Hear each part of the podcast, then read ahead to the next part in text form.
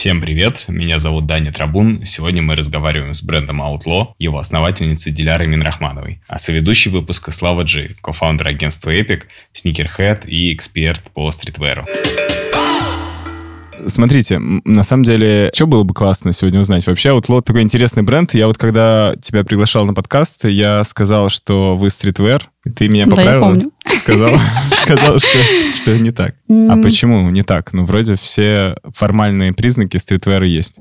Мне кажется, нужно определить, наверное, что такое streetwear. Давайте. Мне кажется, все-таки есть разделение понятия streetwear за границей и в России. Как будто бы в России он немножечко искажен. Так, интересно. Мне кажется, понятно, что это такой urban стиль, и если бренд выпускает какие-то вещи, которые можно носить в городе в casual таком формате, то, наверное, бренд можно назвать streetwear. Но мне такое ощущение, что в России это воспринимается как бренд, который выпускает футболки и худи. Mm. А ты что думаешь, Слав? На самом деле соглашусь, да. Пока Диляр не сказала про футболки и худи, я думал, чем же она закончит, а потом сказала, я такой, блин, ну на самом деле, да, действительно. И определенной ценовой категории. Чуть ниже угу. вашей. Угу. Я бы так, наверное, сказал. Согласна. Ну, глобально, да. Слушай, вообще понятие стритвера такое очень э, эфемерное. И я, допустим, не смог определить точно, что такое стритвер. Ну да, я понимаю, что есть куча всяких разных градаций стритвера, но для меня Outlaw именно вот, знаешь, по какой-то концепции, идеи, то, что я ощущаю даже скорее, а не то, что там у вас написано или вы все время транслируете,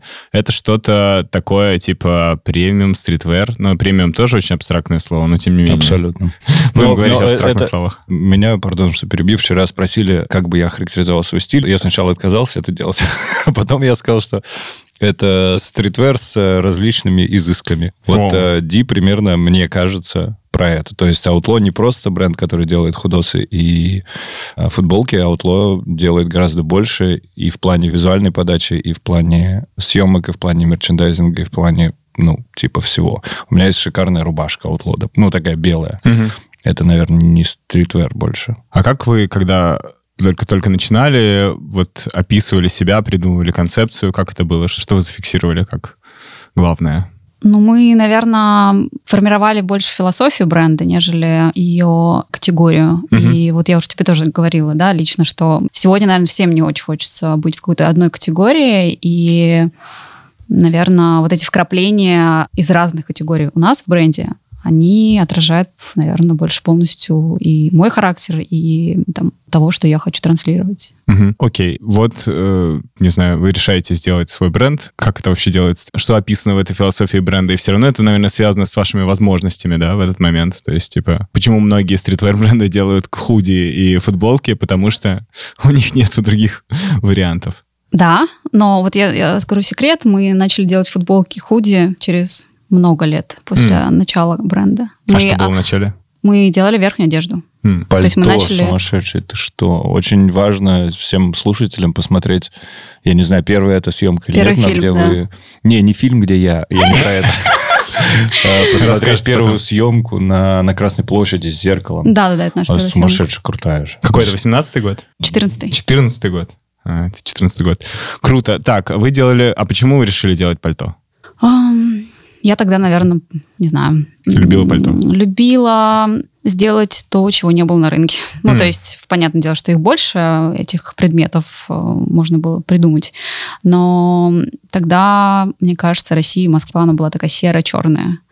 И я начала вот это буйство красок применять в пальто, что очень как-то странно, наверное, в mm-hmm. контексте России в 2014 году.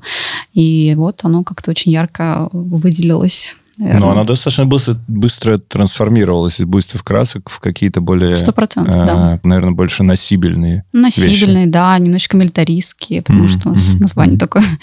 И дальше, да, ну, то есть у нас все время шла и идет трансформация, мне кажется. То есть у нас нет такого, что мы придумали какую-то какую фишку и ее там 8 лет производим. Сейчас у нас верхняя одежда намного меньше. Вообще важен концепт э, бренда или можно взять, просто начать делать пальто, не задумываясь о концепте, потом что-то другое делать и так далее? Или стоит, наоборот, вот все как бы собрать в какую-то упаковку, продукт? В зависимости от целей. Так, а у вас как было? Мы просто делали. У нас не было ни концепции бренда, то есть такой прям четко прописанный, mm-hmm. она сформировалась, наверное, через год. Mm.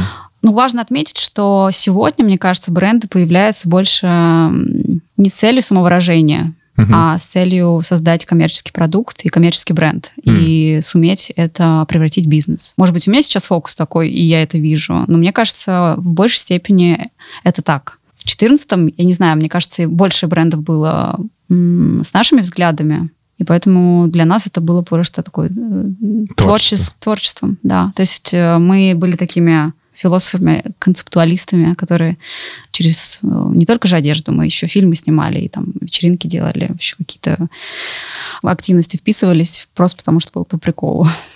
А правильно понимаю, что в первой коллекции были пальто или еще что-то было? Что было? Пять пальто. Все. Пять пальто? Да.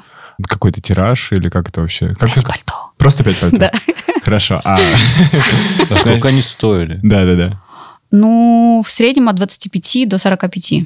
Mm. То есть у нас сразу был не самый дешевый сегмент. Кто их купил? Потому что если это 5 пальто, то очень очевидно, ты знаешь Ну, естественно, мы их дошивали. Имеется в виду, что мы ага. вот э, на первую съемку, на первый дроп э, сшили их, все, сняли. А, я помню, первая покупательница пришла, мы тогда сидели на втором Обыденском, на Стоженке.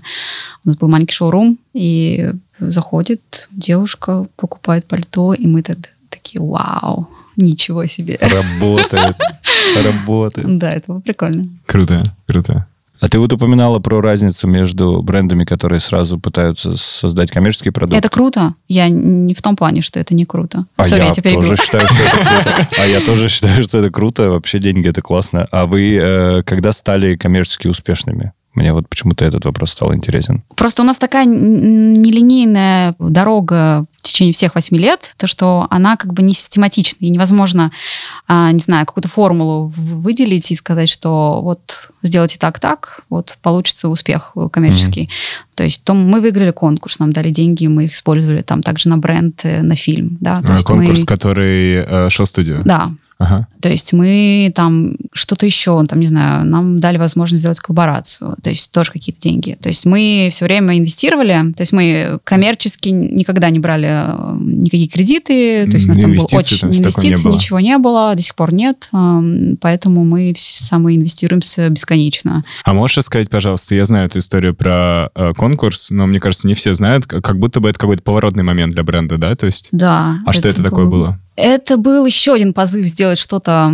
Это какой год уже? Это 15-й. А, мы снимали в 15-м, но в 16-м, после Нового года, мы как бы победили. Было большое желание снять видео. И мы долго подходили, на где-то полгода, год ходили, тоже хотели что-то сделать. И потом к нам пришла наша подруга Наташа Соловьева. Она выступила продюсером, потом нашли Илью Петрова, который все это снимал. И дальше у нас сформировалась супер команда, там стилист Ваня Новак, там Слава был, еще куча наших каких-то друзей, моделей. Слава, который а, сейчас сидит здесь. Да, который я. Который, который вот, да. И как-то какой-то симбиоз случился. Мы сняли а, очень а нетипичные fashion-видео которая очень сильно отличалась. Вот мы, когда ездили в Лондон, мы смотрели там десятку финалистов, и, естественно, это больше были такие вылизанные фэшн-видео. Типа очень глянцевые, Глянцевые, да. То есть глянец, который ну, везде есть, был и будет, наверное. А у нас он был такой грязненький, такой московский. про Россию, московский, в снег, рынок, э, странные люди. То есть вот такая эклектика. Восточноевропейская экзотика. Да, скорее всего, так можно это назвать.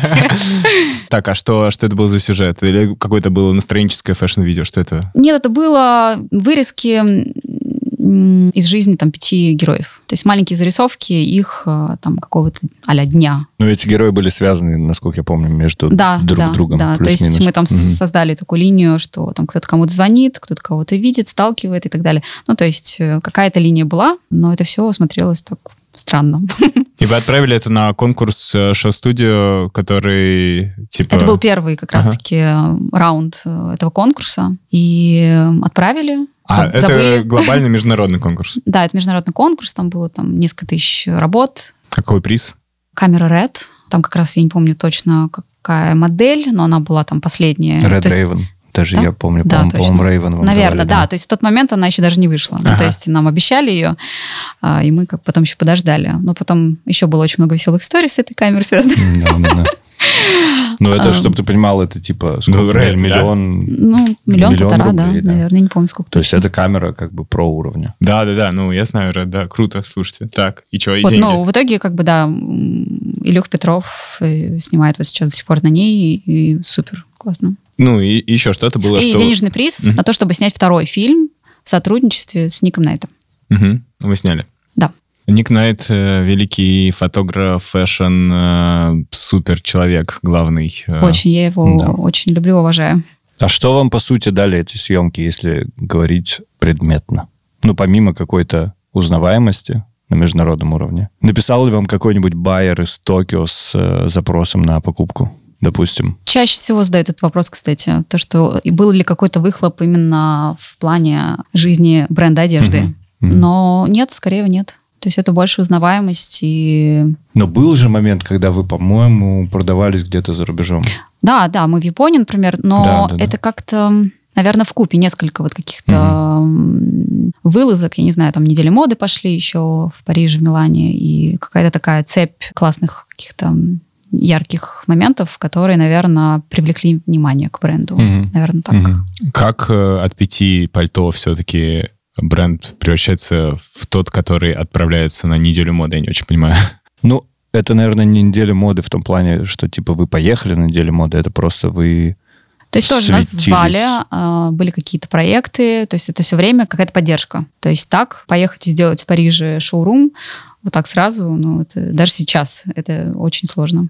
Э, так, окей, хорошо. Значит, э, вот был один, э, значит, поворотный момент. Ты все время говоришь о том, что вы не только одежду делаете, вы делаете видео, съемки и так далее. Почему это так важно для вас? Ну, одежда, потому что, наверное, в первую очередь являлась инструментом самовыражения но в той же степени хотелось самовыражаться другими способами. И видео, наверное, включало в себя и работу с музыкой, визуальной частью, стилем, там, героями, которыми мы хотим что-то тоже сказать и кого-то показать, потому что это большая часть ну, того комьюнити, которое в итоге выстроили, не специально. Mm. Ну, то есть это понятно, что много элементов, которые сформировали в итоге то, что мы имеем. А как вообще вот это вот э, создание комьюнити происходит? Понимаешь, что супер естественно, просто это какие-то друзья, знакомые, профессионалы, с которыми ты что-то делаешь, но тем не менее у вас же было совершенно осознанное там желание, не знаю, делать вечеринки, снять э, лукбук к выходу коллекции или дропа и так далее. Ну, мы любили тусить, во-первых.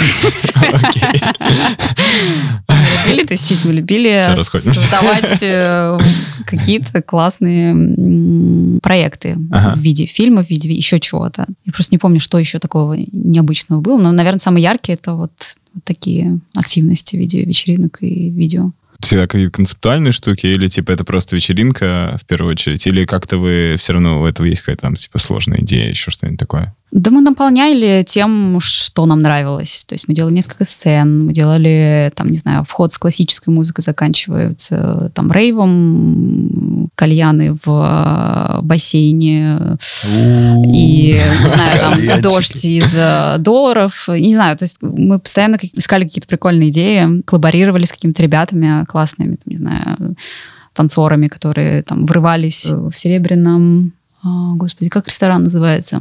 Серебряный век. Век, все верно. Это моя самая любимая вечеринка, потому что там было очень весело.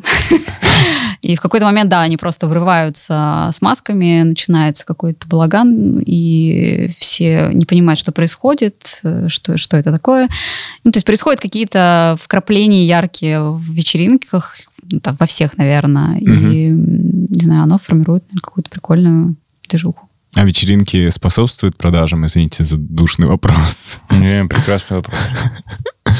Или нет? У нас нет таких данных статистических. Я Но думаю, я думаю, что это все работает на узнаваемость. Да, просто. да, да. Это не это типа не перформанс-маркетинг, а такой маркетинг про... Медийный. Э, да, на, на долгосрочную историю. Окей, я понял, что типа это просто такое удовольствие творческое, а как бы параллельно есть еще всякая, всякая важная рутина, чтобы это просто превращалось в бизнес. Или как? Как это вообще происходит? Мне просто вот тоже интересно, ты говоришь, что сейчас у тебя все-таки как будто бы фокус больше на то, чтобы делать бренд более коммерческим, более приносящим прибыль. Вот что это значит? Что это за смена фокуса? Как ты ее себе описываешь? Ну, как раз-таки отказ от многозадачности. То есть Мгм. сейчас я не пойду снимать видео и делать вечеринку, если у меня что-то там не решено, не сделано, и какие-то главные задачи не выполнены. И есть планирование, есть э, система. То есть раньше мы специально от этого отказывались, потому что нам было просто все это прикольно, весело. И мы не хотели ограничивать себя и, ну, не знаю, какую-то команду. То есть мы все время вписывались в какие-то классные истории. Это наш путь. Э, То есть надо, я его уважаю, но сейчас я как бы меняю фокус. Может, вопрос просто в том, чтобы найти человека правильного, который, пока ты занимаешься производством, допустим, мог бы заниматься вечеринкой?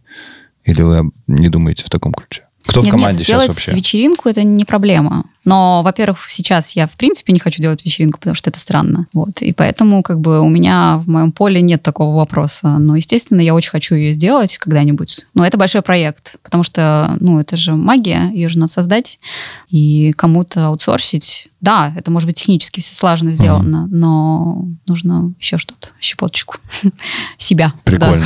вкрапить. При этом правильно я понимаю, что был какой-то момент, когда вы начали делать коллекции полноценные, а сейчас все-таки это больше дропы? Или немножко не так? Ну вот как раз-таки, когда мы начали ездить на неделю моды, нам приходилось там по очень много айтемов создавать. Но все эти поездки были тоже больше имиджевыми, нежели бизнесовыми, потому что нас там, Миланская неделя мод два раза звала, и Парижская неделя моды, то есть мы там участвовали в проекте. Но это все как бы не выливалось в заказы и в плотную работу с байерами. Это разочарование или нет? На тот момент нет. На Мгм. тот момент у нас какие-то были другие, наверное, цели. Вот сейчас, в первую очередь, конечно, будем рассматривать выхлоп, наверное, вот этих действий. А где вы продаете сейчас? В цветном, в Яндекс.Маркете В универмаге. В В универмаге. Яндекс.Маркет. Прошу заметить. А, И ком у вас есть сайт? Да. Он работает классно? В процентном Рассказать тебе про всю боль, которая сейчас происходит. Не-не-не, боль, боль я, я, я много слышал про э, боли касательно сайтов, продающих, что бы то ни было. Мне интересно, насколько распределяется, ну, условно, там, прибыль между э, оффлайном и онлайном сейчас. Сейчас онлайн очень хорошо продает. Больше, То есть мы, мы- у нас сейчас одной из целей развивать больше и-ком, маркетинг. А какое процентное соотношение между сайтом, а, маркетплейсами и так далее? Или это... Ну, мы только недавно зашли на универмаг, Ну, поэтому я я тебе не универмаг это примерно 99%. Ну ладно, ладно. Но нет, я не скажу, что там больше заказов. У нас, у нас у самих Яком хорошо сейчас продает, просто у нас закончились очень много товаров, и мы не успеваем пока. А вы ну, отправляете по миру? Нет, Отправляли? До 55% где-то в среднем. А, вау. То есть для нас это боль, да, отрубание. То есть даже не только в коммерческом плане. Ну да. Нам очень приятно было всегда быть международными. И вы были, соответственно, на маркетплейсах международных, на каких? Мы продавались в концепт-сторах. э, В какой-то момент, да, у нас мы больше стали локальными, наверное. Но всегда продавали международным клиентам. Мгм. А что за... Просто интересно, а есть какая-то там связь? Какая страна больше покупает? Не знаю, где, где покупают больше Outlaw? Покупали? Везде по чуть-чуть. Везде по чуть-чуть, то есть да, в какой-то момент, говорю, вот в Азии, да, в Японии продавалось хорошо. Особенно с кириллицей, по-моему, тогда. Ну, у вас э, продукт такой немножечко был с флером азиатским. Мне кажется, он всегда с флером азиатским. Типа, Да, вот э, я помню... Интересно, почему? Интересно, почему?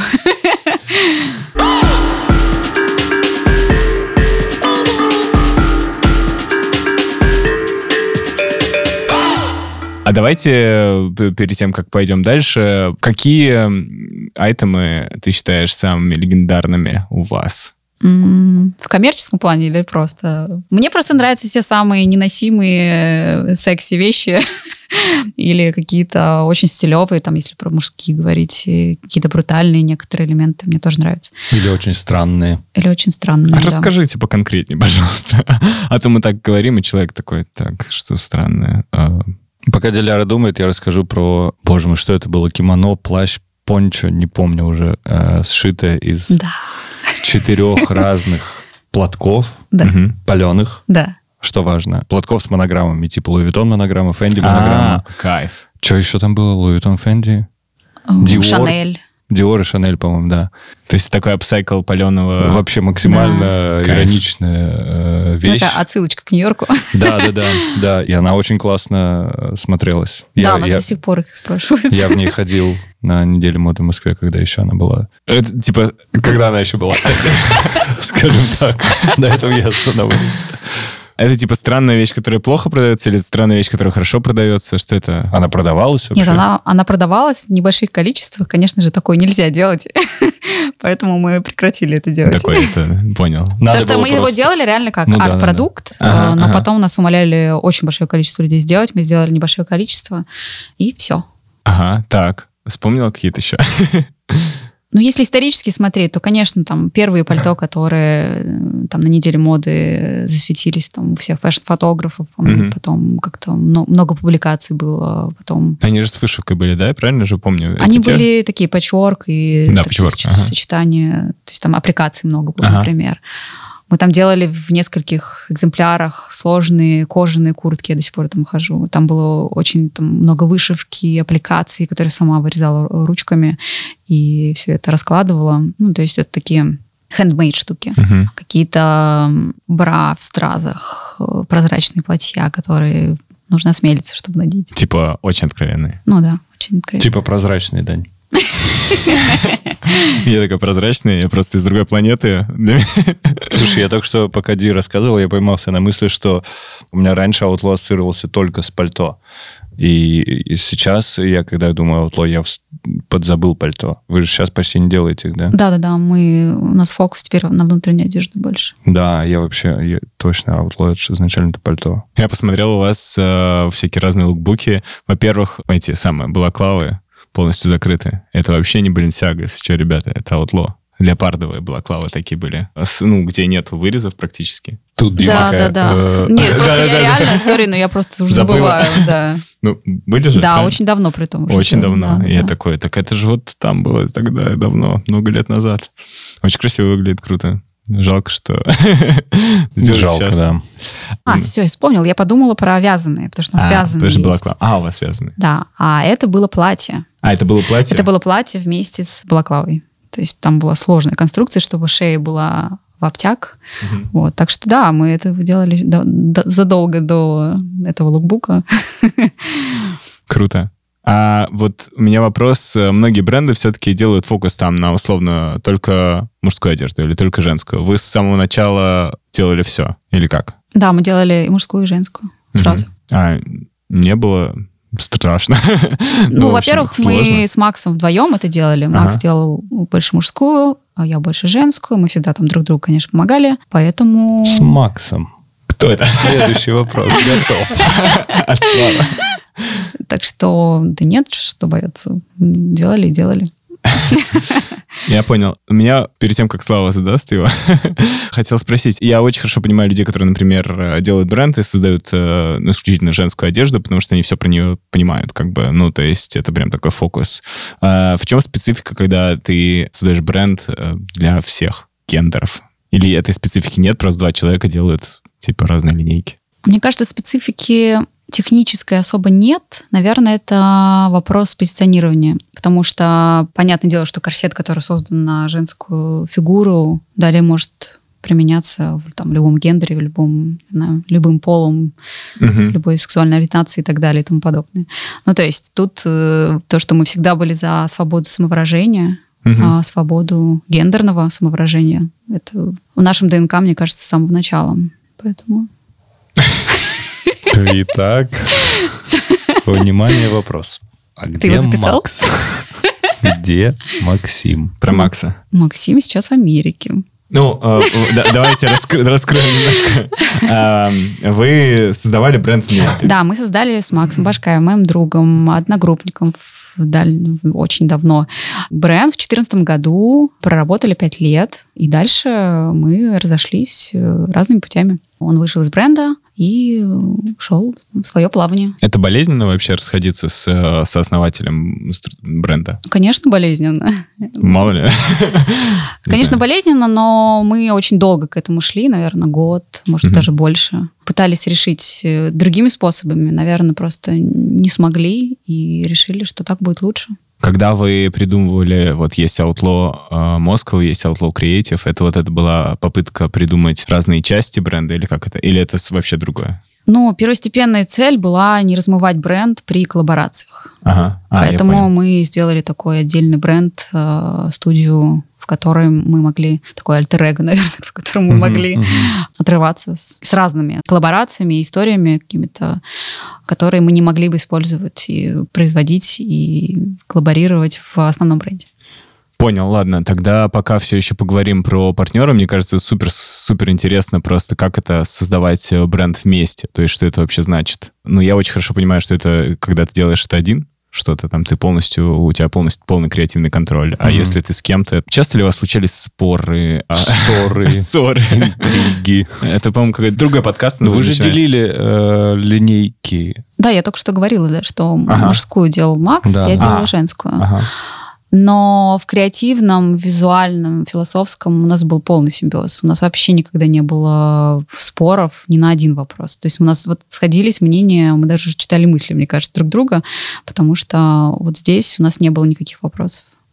Я думаю, что просто как раз-таки метод построения, наверное, компании такой хаотичный, он привел к тому, что какой-то момент просто надо было что-то уже решать, mm-hmm. выбирать главный путь, наверное, так. И вот там у нас как-то случился затык. Главный путь между коммерцией и артом или, или в каком ключе? Ну, делать ли бренд одежды или делать просто бренд, который, ну, например, другими вещами занимается? Mm. Всем, типа? Ну, типа всем, наверное. Угу. И все-таки это бренд одежды? И все-таки это бренд одежды. Ага. А хорошо. А, э, соответственно, есть Outlaw Creative, который позволяет этому бренду одежды делать разные креативные коллаборации. Все верно. Например, большое количество коммерческих и не только компаний абсолютно не из fashion-мира. Мы как для себя позиционируем это? Мы делаем fashion-коллаборации в рамках Outlaw или какие-то очень большие, яркие проекты, которые работают вместе,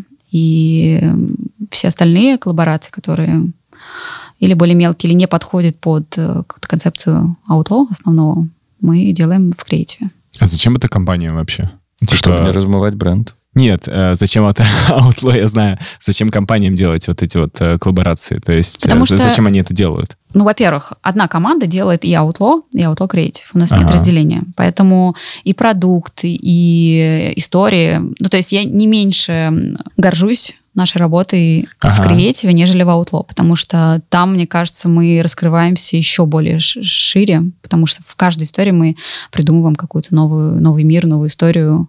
А, это не просто коммерческие мерчевые проекты. Мы не делаем там мерч, мерч. Mm. Мы там с самого начала не хотели и очень... То есть не делаете футболки худи даже там? Не, нет, мы делаем футболки худи, но у нас обычно всегда в э, дропе есть какой-нибудь сложный item. Или там, не знаю, какой-нибудь верхняя одежда или еще что-то, какой-то необычный продукт. Самый крутой коллаб какой? Ну, в качестве узнаваемости и масштабов, конечно же, Puma. А если вот у креатива конкретно? Mail был классный. Потому что Outlaw Moscow — это коллаба с Puma, да? Это не Outlaw Creative. Да, да, да. да. Ну да, то есть Puma все-таки fashion а, партнер, например, Mail. Mail крутой, рюкзак очень классный был, я помню. Да. Да, ну, Mail Вы же там еще, по-моему, вы были одни из первых, кто шивал NFC-чипы в одежду. Да. Вы же, по-моему, ну, по крайней мере, мне кажется, что я узнал про такую технологию от вас. Ну да, да, да, мы, наверное, одни из первых сделали это.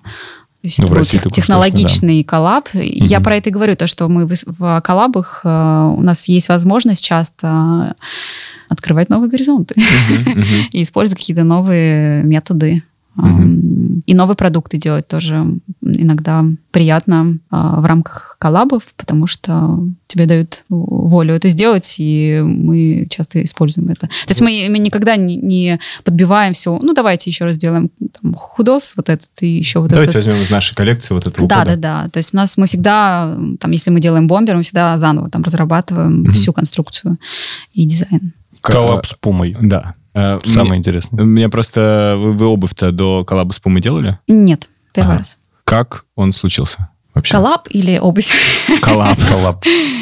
Я правильно понимаю, что это не локальный офис что-то сделал, а это типа global, э, большая коллаборация на весь мир? Была история такова, что Puma захотела сделать с русским брендом коллаб. Почему с русским брендом? Я думаю, что тогда была волна Мгм. а, рубчинского кириллицы и какой-то новой русской культуры, которая очень ярко заявила, мне кажется, не только в фэшне, а вообще вот в смежных каких-то дисциплинах и интерес возрос. Вот. И глава Puma Select, который выпускает все классные коллабы в Пуме, он приехал в Москву, обошел где-то 10 дизайнеров и выбрал нас. А что Сразу же на встречу. Сказал, все, делаем. А, серьезно? Мгм. О чем вы говорили? Что это была за встреча? Мы как раз сидели еще на втором Обыденском, у нас там, мы заварили чай, Аленка у нас лежала, конфетки.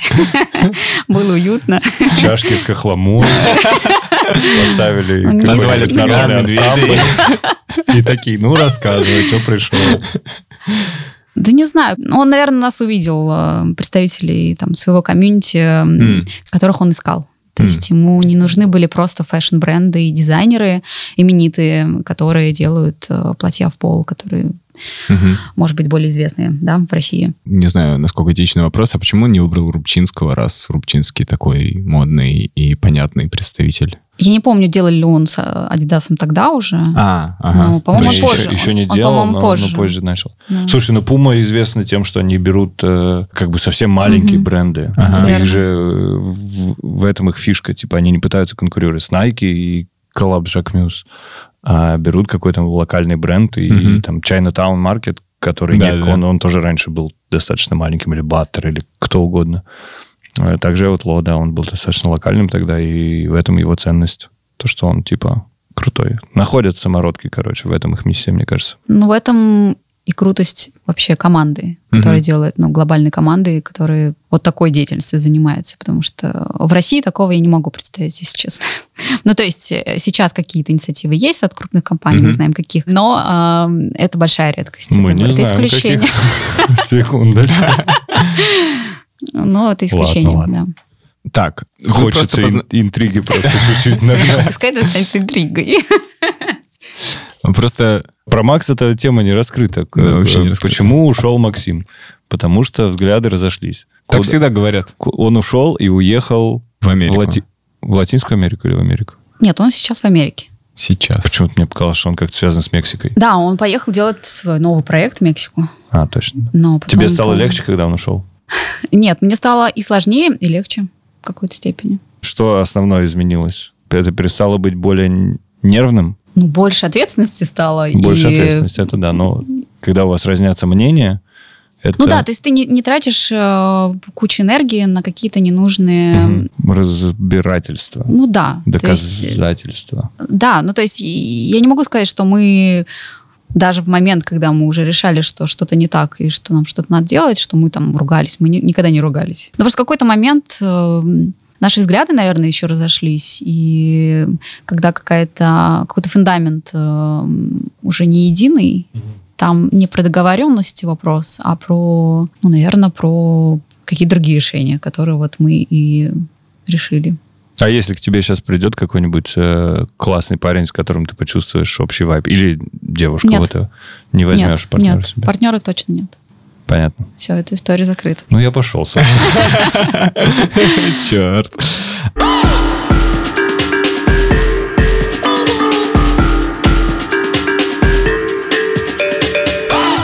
Э, Дизайн-команда состоит, по сути, из тебя одной. Нет. Ну, я имею в виду, если не брать технические профессии, типа конструктора. Нет, вот нет, у меня два дизайнера еще. это. А, два дизайнера Да. еще. О, прикольно. А они приносят идеи или Деньги. это ты приносишь им идеи? Деньги приносят вещи. Нет, они много рисуют, они много предлагают. Мгм. Я очень бы хотела двигаться к тому, чтобы уже там, не самой ручками, да, например, придумывать все Пора от уже, да. Но у меня супер классные девочки. Это Лида Алена недавно к нам при- присоединилась. Я хочу им выразить реально большую любовь. Потому что это как бы такая семья вторая. И вот у меня Лида и Демьян, они со мной прошли вот э, все периоды самые сложные. И это, не знаю, это большого стоит. А что значит сложные периоды для бренда? Расход с Максом, пандемия. И А дальше... а что- что- я понял. А а что случилось в пандемию? В пандемию перестали Было покупать... веселье тотальное, в В кавычках. пандемии все стрельнуло, мне кажется, нет? Да, да, мне тоже казалось, что иком там вообще вырос там, в разы. Все Ну, такое. сейчас расскажу. Видимо, и кома Ауди тогда еще не было.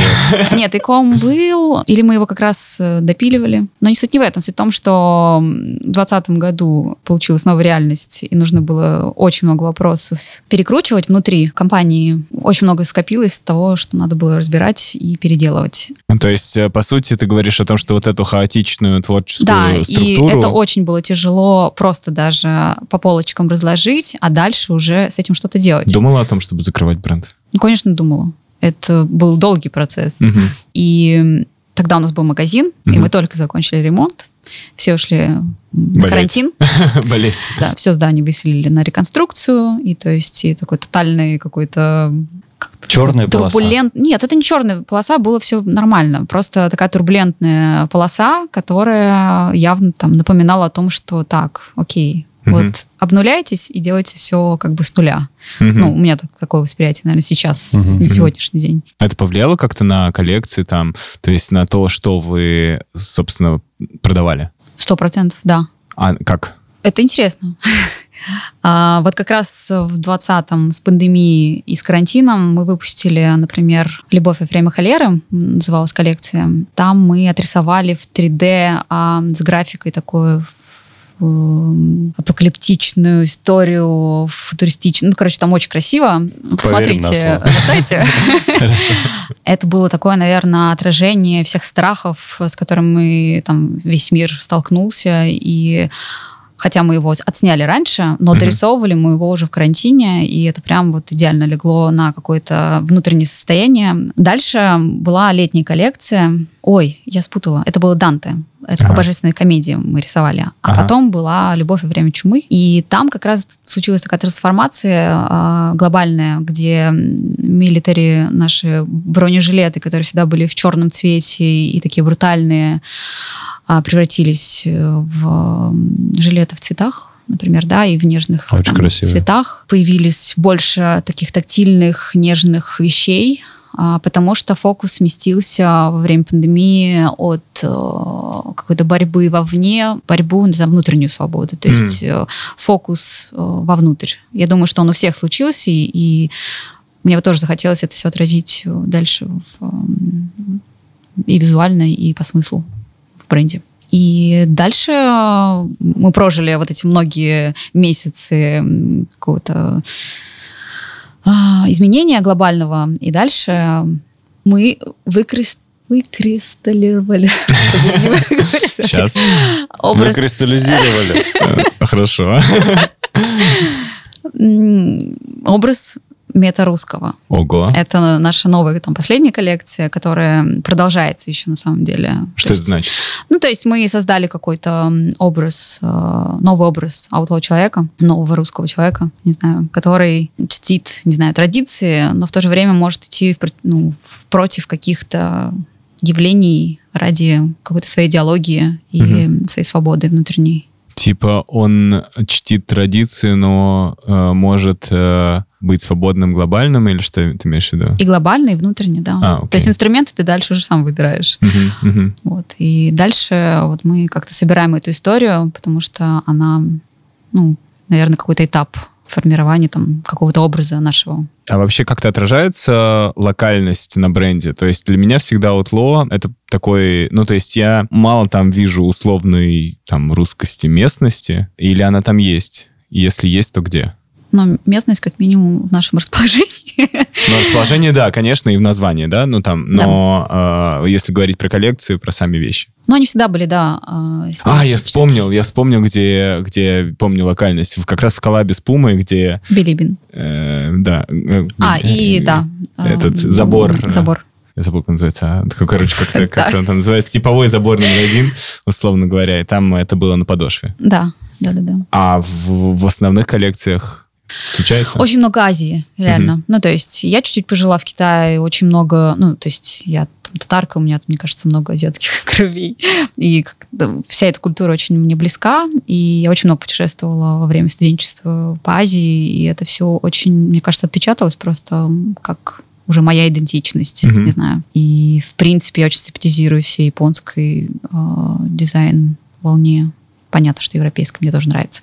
Но имеется в виду, что это как-то я чувствую тоже в себе. Поэтому да, это все смешение стилей и смешение э, разных не будем говорить про культурную апроприацию, потому что это один большой топик, который сомнительный в плане, я думаю, что не создавалось бы новых явлений без э, этой той самой культурной апроприации, э, но я не считаю, что мы этим занимались, мы как раз-таки просто перерабатывали, наверное, другие mm-hmm. элементы какие-то из других культур, вот, потому что это та же наша история жизни. Вот, mm-hmm. я считаю, что мы имеем право, наверное, на это.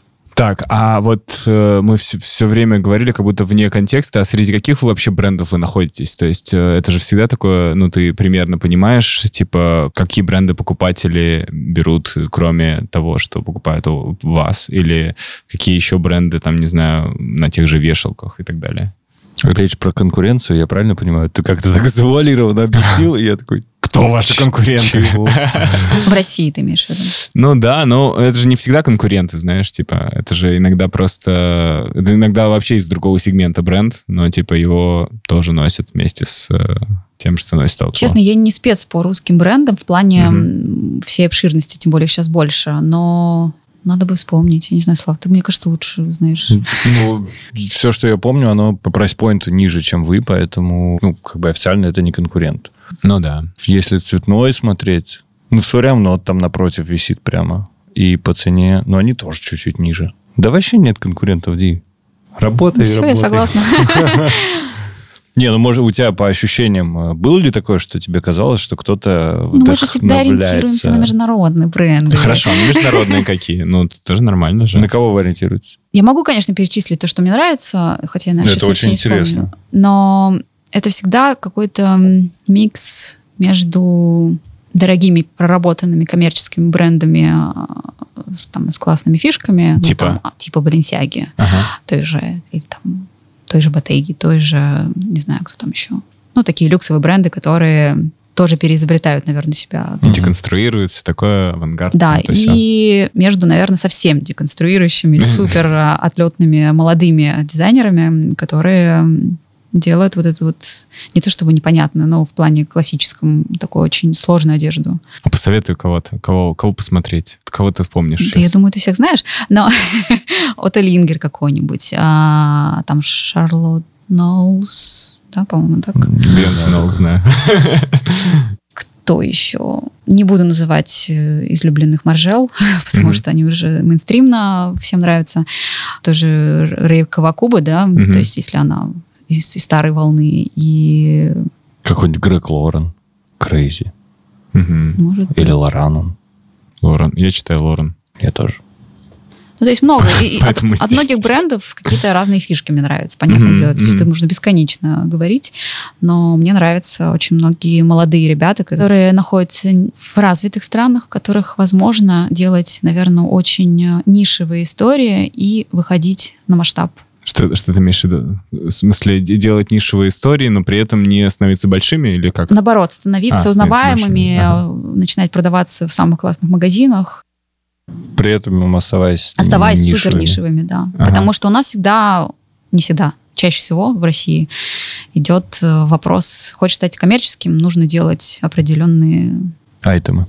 А тебе... Э, Худи и футболки есть. Да. Хотелось... А тебе хотелось как вот те ребята или, или тебе... Мне бы хотелось как те ребята, да. Да, то есть типа делать свое очень То есть я, очень мало этого делаю. По сравнению с тем, что было, или вообще очень мало? Очень мало, потому что много чем другим занимаемся. Ну вот, конечно, это классно. Ну, типа, да. Не думать о худи с футболками. Назовем это Ну, ну они тоже классные. Я в какой-то момент вот их отрицала, а потом, не знаю, в них тоже есть э, что, в худи и футболках? Конечно, это супер продукт. Их делать классно. Я нон-стоп их ношу. И все их носят. Был у вас смешной худос красный для Олимпиады сделанный. Давай поговорим об этом. Не, не хочешь? Это нет, может. А что он просто до сих пор есть? А что значит смешной? Расскажите. Там какие-то шутки были Хотели написаны? аутло истории. Ди рассказывает историю. Мы сделали альтернативную форму для Олимпийской сборной России. Абсолютно без задних мыслей использовали. Пять колец. Четыре не- у вас кольца. У вас нет юридического отдела. Четыре, пять, пять колец. Олимпийских. Мне кажется, даже уже, четыре, мне кажется, там сразу ребята. Одно погасло просто. Но вот сделали бы. 4, не было бы проблем, кстати. Да, да, да. На самом деле проблема только в этом. Четыре тоже зарегистрировали, если что. Да? Ну, вообще, вот да, сразу, вообще наверное, на второй день. Константин, наверное, ст- зарегистрировал. Как только оно не раскрылось. Ладно, так, и чего? Вы сделали пять колец. Мы сделали классную съемку, очень Ага. крутую.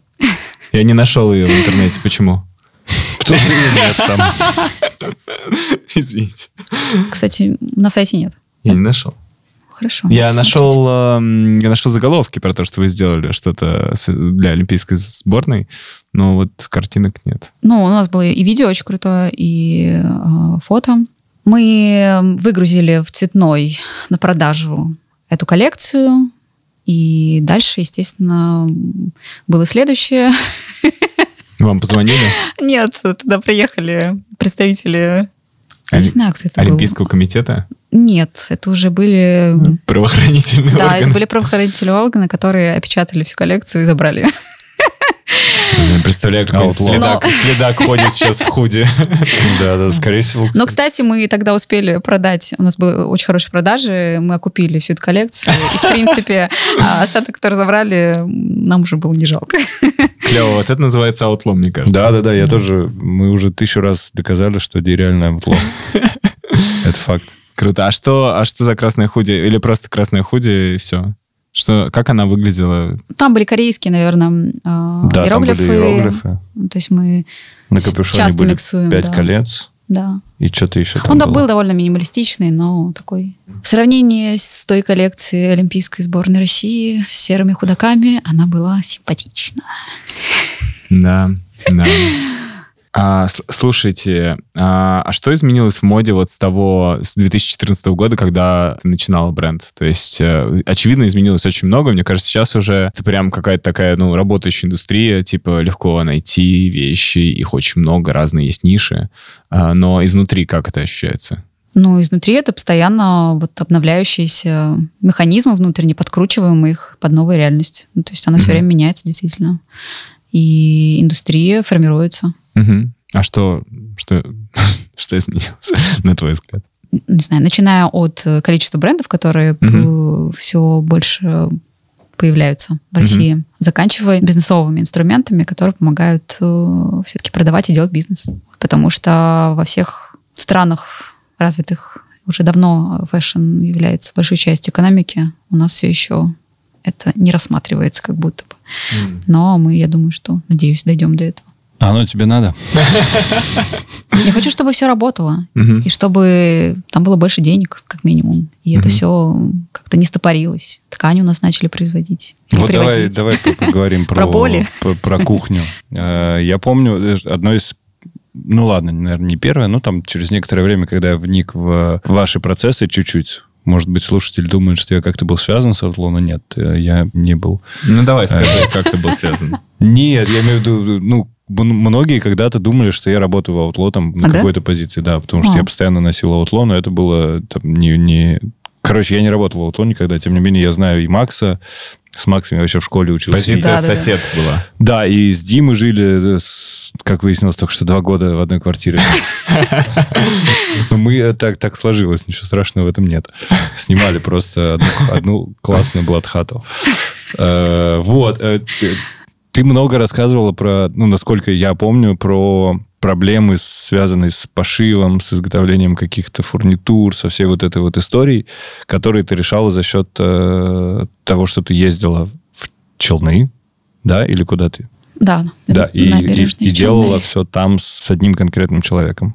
Да, это была вот как раз-таки, наверное, вся эта пятилетняя история. Мгм. Первая, прям до начала бренда я год как раз занималась тем, что я готовилась уже к созданию бренда. Тогда Мгм. еще без Макса. Я просто шила, что-то экспериментировала, наверное, искала там свой какой-то путь. И делала это все вот с одним конструктором и там владелицей маленького производства угу. в Челнах, которая с полуслова меня понимала там с первого дня. И я могла экспериментировать, ну, то есть делать эти все пэтчворки и аппликации, и мне никто ничего не говорил. Ну, то есть э, она позволяла... В чем, по крайней мере, проблема, с которой я всегда сталкивался, желая что-нибудь сделать свое, пусть и там, в 20 экземплярах, потому что никто не берет партию в 20 экземпляров.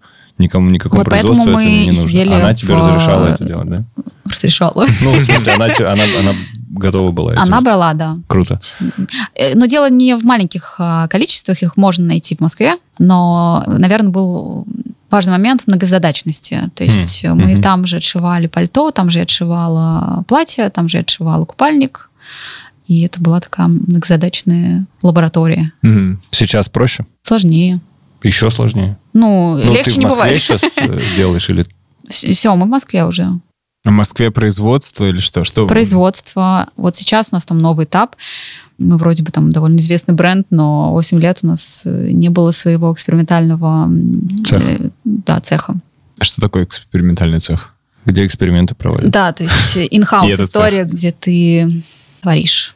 Угу. У тебя там стоит условно машинка, какие-то основные Раскроечный стол, конструктор, да. и ты mm. А почему придумаешь. нельзя это делать в обычном...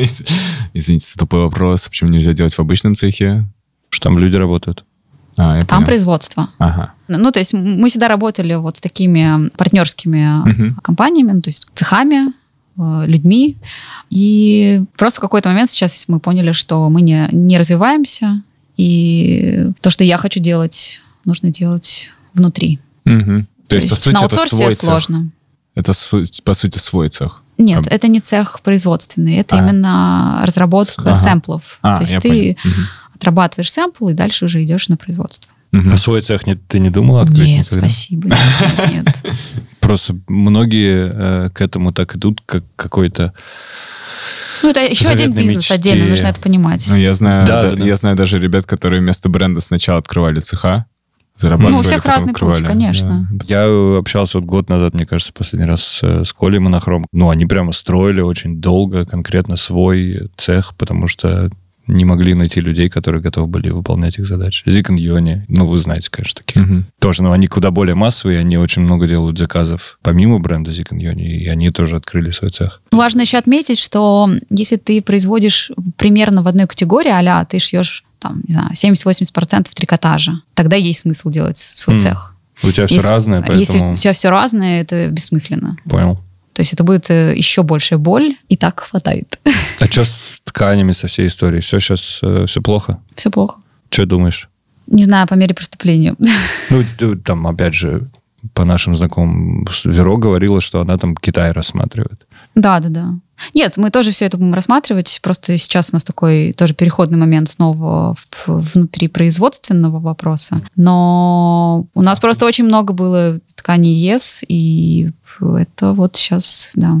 А Турция, ту, турецкие же ткани вроде тоже? Ну, там не все, там очень маленькое количество а, классных окей. тканей. Откуда у вас, вы брали итальянские ткани или откуда? Да, итальянские, угу. корейские, турецкие, ну, то есть все по чуть-чуть. Угу, угу. Вот смотри, а сейчас что у нас случилось? В Outlaw, значит, э, ну, во-первых, как я понимаю, закончились продажи глобальные. Да. Это как-то меняет бизнес э, ваш, то есть ваше представление о том, как, что вы будете дальше делать и так далее, то есть как вы на это Ну, это, был, это была тоже большая боль, потому что, наверное, первостепенно для меня было быть международными и заявляться как русский бренд э, во всем мире, угу. и мне нравилось позиционироваться как русский бренд.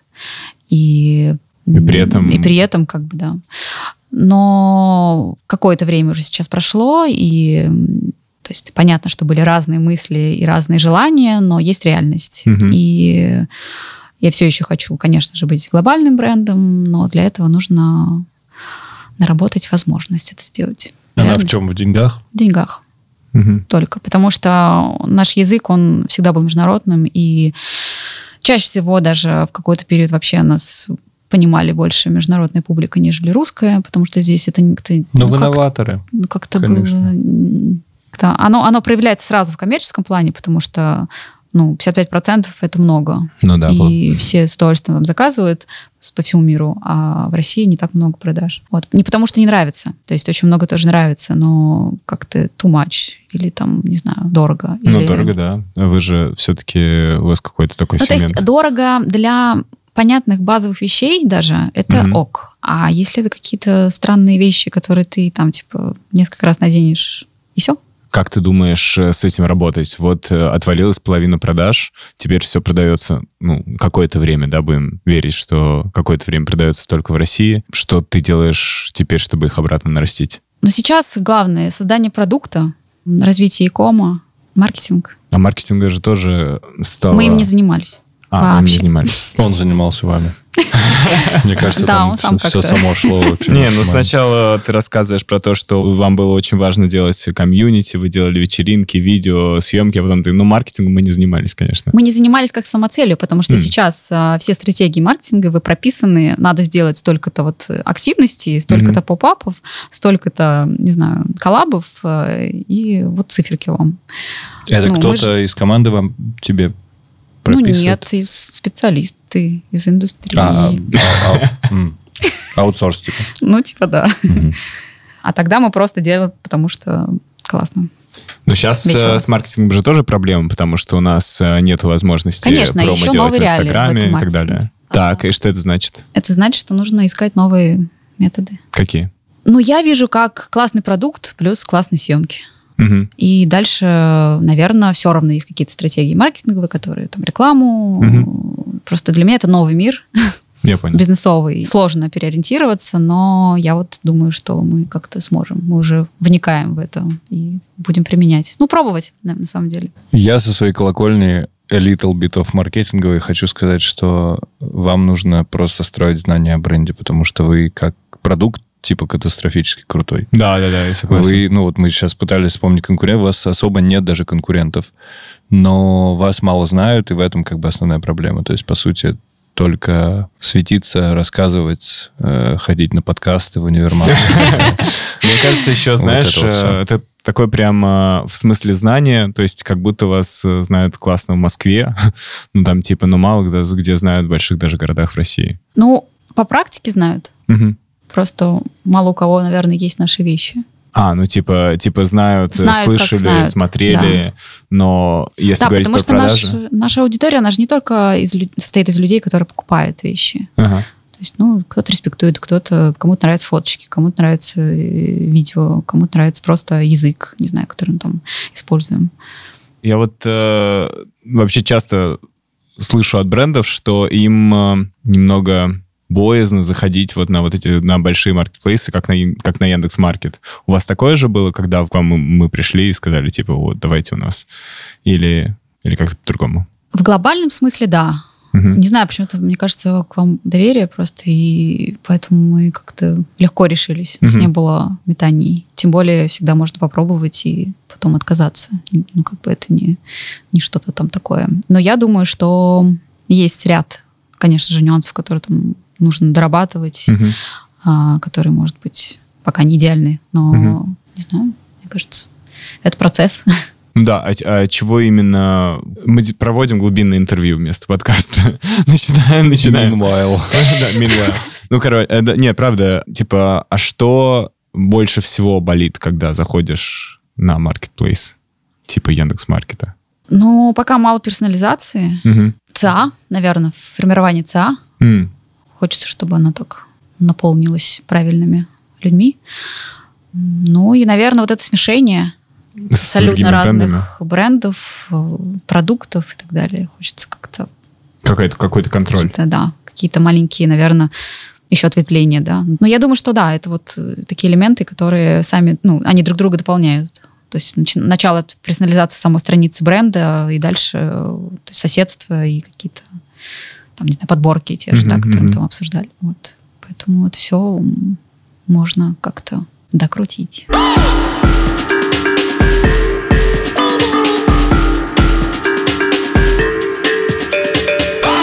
Какой вообще у тебя план, мечта по бренду? Что было бы классно, чтобы вот прям случилось там в ближайшие несколько лет? Я хочу сформировать команду суперсильную. Это цель number one, потому что мы живем на работе, Мгм. и очень хочется правильных, классных ребят, которые горят.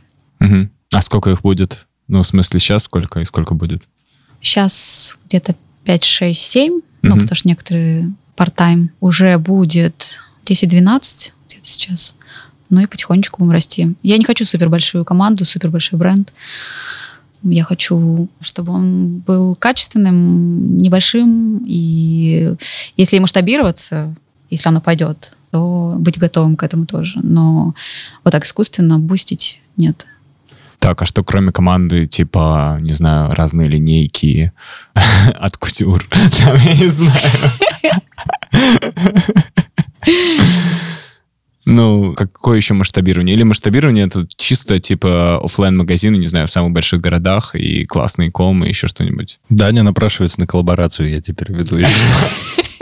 Outlaw X Данил Трабун. Конечно, хочется классный ком, магазин, если все пойдет Мгм. дальше какие-то магазины. И очень хочется юрлицо еще где-нибудь и выходить на другой рынок. А где? А это вот сейчас скоро, мне кажется, я пойму. Ну, то есть пока, Пока не поняла. непонятно. Ну, типа. Европа или Азия, условно. Вот в том-то и суть. А, Вопрос. Окей, окей. Это ты выбираешь чисто бизнесово или как? Хочется бизнесово, да. Мгм. То есть, типа, где, где будут покупать, где будут меня любить? Ну, да. В Европу, да, это имиджевая, имиджевая часть. Конечно же, хочется в Европу 100%. Европа важнее тем, что доставлять удобней. То есть все- очень многие держат склады там типа в Польше, Мгм. в Латвии, Мгм. потому что вся Европа в двух часах лета, а, ну и, и в Азию, и в Америку прекрасно доставляется. Э, Отстраненный вопрос, не буду следовать э, логике э, подкаста. Показы, Ди, будут когда-нибудь по- показы? Прям да, вот показ, видеопоказ показ. бу- будет. А нормальный показ? Надо? Ну вот я... по- У вас никогда не было? Или были какие-то? Не было ни разу. А нужны они вообще? Как будто вы это тот, кто должен делать показы. У меня впервые, наверное, в этом году появилось желание вообще в принципе показа. Я хотела его сделать, не знаю, в 3D, метаверс, Мгм. какой-то истории. Ну, то есть, когда это еще вот пару лет назад, Мгм. я думала, какой должен быть первый показ Outlaw? Он должен быть какой-то необычный. Ну да. Вот. А сейчас я хочу классные луки, классные вещи и сделать в первую очередь видеопоказ, потому что мне кажется, он сейчас важнее, чем физический. А на что похож э, физический показ Outlaw все-таки? Ну, в смысле, может быть, ты вспомнишь как- какие-нибудь другие показы, которые тебе кажутся крутыми? Потому что я, я как бы тогда представляю... Маккуин. Любой показ. Нулевых. Любой. Да, нулевые годы, да. Так все быстро поискали. Погуглили.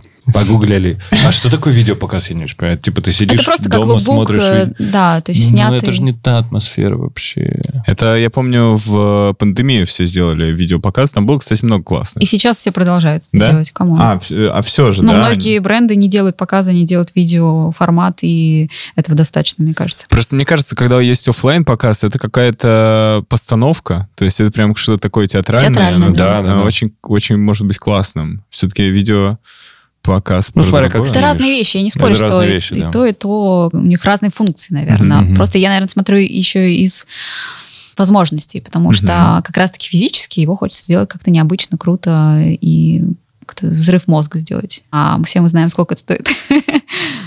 А бренды ушли, спонсоры ушли. Ну да. Все э, те, которые коллаборации делали. Тоже, да. Многие. Хорошо, слушайте, давайте, мне кажется, нужно как-то ярко и круто У закончить. меня еще один не яркий, а грустный вопрос. Э, У недели моды в Москве есть будущее? Не в таком формате, а вообще будут ли когда-нибудь к нам с тобой, допустим, приезжать Адам и Катя и фоткать нас? Когда-нибудь, да, но не сейчас. Ну, то есть, если кто-нибудь э, решит создать альтернативную неделю моды в Москве, А ты помнишь, сколько это происходит? Да, кстати, я тоже помню. Вот мне кажется, сколько существует бренд, я с первого дня слышу эти разговоры и инициативы. Еще и раньше они- даже, мне кажется, до Конечно, наверняка, 2014. но имеется в виду, что я вот уже, ну, будучи никто как-то ничего не сделал. минимум в индустрии. Ну. У нас была клевая неделя моды. Ну, Cycles and? Seasons. Не, слушай, неделя моды в Москве, которая в Манеже обычная, лет шесть назад была нормальная. Ну, Да. Прикольная. да. Мы вот, собственно, там первый раз-то, по-моему, и сконтачились. Но это была как бы единственная, единственный способ э, Коммуникации. Да, Да. коммуникации. И он был международным. Да, да, да, я про это говорю, что приезжали э, там, Мгм. в ВОК Италия, приезжал Адам, приезжала это Аш, Аз- Азия, Аша из Польши. Ну, короче, глобальные медиа приезжали, и для них это было круто. Там три года назад я встретил Адама на неделе моды в Тбилиси, я говорю, а что вы как? Он говорит, да мы не, хотим ехать в Россию, типа, у вас скучно, у вас, э, типа, блогеры приходят пофоткаться в Манеж, Мгм. и почему-то считают, что я их должен тоже фоткать. И он залетал, по-моему, в тот год на в гостиный двор, да, неделя моды, еще вторая какая-то у нас. Я его где-то видела, да. Да, и он такой, типа, я прилечу, потому что мне, типа, билеты купили, а мне надо из Токио добраться до Европы, просто я решил повара сделать в России. Ну, типа, они билеты оплачивают, и все. Это как бы, ну, это фотограф, типа, Да-да-да, я понимаю. международного уровня. Так вот, короче, если кто-нибудь э, сделает, ну, не- понятно, что разговоров много, если кто-нибудь сделает неделю моды, готова ли ты будешь писаться? Ну, Ты же понимаешь, что это зависит от... Ну, от- она будет альтернативная, нормальная. Как бы не то, что мы имеем. Или ты имеешь в виду, зависит от того, кто это будет делать, какие бренды и все вот это? Нет, это не это важно. То есть Ну, сейчас, простите. сейчас да. Сейчас вот была неделя моды. Просто неделя моды, прости, что перебиваю, словосочетание недели, недели моды в Москве очень негативную коннотацию имеет сейчас. Это правда. Правда. Очень, типа, мне когда говорят, я такой, «Пф, ок. Ну, да, ты видишь, я просто даже не верю, что это возможно, потому что А, Да, ну вот, значит... Когда-нибудь. я и говорю, это возможно, но так Никогда-нибудь. много всего должно быть другим. Хорошо, а вообще какое условие того, чтобы неделя моды в Москве была, ну, неделя моды, а не просто неким мероприятием? Нужен какой-то, типа, супер э, инициативный человек, который это возьмет в свои руки. И соберет как по кусочкам команду, найдет какого-нибудь... Ну, а как ты уговоришь байеров приехать, например? Потому что, опять-таки, собрать их, сделать классное мероприятие, стильное, с классными ребятами, все супер классные соберутся вместе и сделают это. Но это же опять не бизнес-история. А, это просто... Вся неделя моды, Мгм. она направлена должна быть на продажу коллекций. Да, но ты пойми, Типа что как можно начать с локальных магазинов и пригласить Ну, тоже байеров верно, локальных хотя бы с верно, чего-то да. начать. Понятное дело, что глобально, наверное, нам нет смысла сейчас ждать какие-то... Ну, слушай, а локальных вот пытаются же, но как будто бы тоже не работает. Вот, э, ну, сейчас же была, по сути, некая неделя моды локальная, но там как-то все это... У нас нарушилась э, ее изначальная цель собрать э, воедино профессионалов своего дела и зашерить между ними некоторую информацию. То есть бренд показывает, байер смотрит. А у нас бренд показывает, а блогер сфоткает. Ну и у нас нет, как я понимаю, такого прямо баингового Да, кстати, правда. искусства, или как это называется. У нас да, есть какие-то... каждый сам по себе. Да, да, да. Ба- Баинговой гиль- гильдии байеров. Ну, Я имею в виду байеры, не которые там, типа, которые делают прям селекцию в магазине Да-да-да, конкретно. понятно. А байеров нет, потому что, соответственно, магазинов, концепт-сторов, которые, допустим... Ну да, их мало. Их, их очень мало. Короче, замкнутый круг какой-то получается. Ну, вот и поговорили. Во- во- Давайте вздыхать теперь все. Вырезаем этот вопрос. Не-не, классный, классный вопрос. грустный какой-то. Хорошо.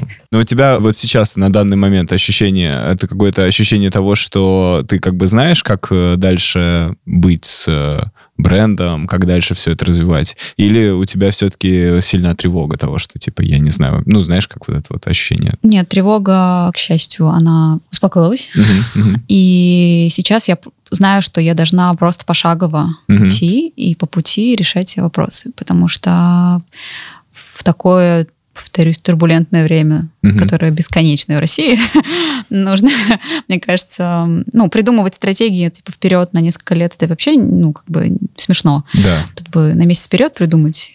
Поэтому я думаю, что нужно просто делать больше того, что надо. Ну, то есть Мгм. создавать продукт. Мгм. Я сейчас хочу этим больше заниматься. Создавать продукт, э, визуальную часть. э, И дальше оно, как бы, я думаю, дорога соберется. Кайф. Спасибо тебе большое. Друзья, это был подкаст э, «Универмаг». Э, С нами была э, Диляра Мин- Минрахманова, э, Слава Джи. И слушайте нас везде. И заходите на Универмаг, покупайте Outlaw. Универмаг на Индекс.Маркете. Yeah.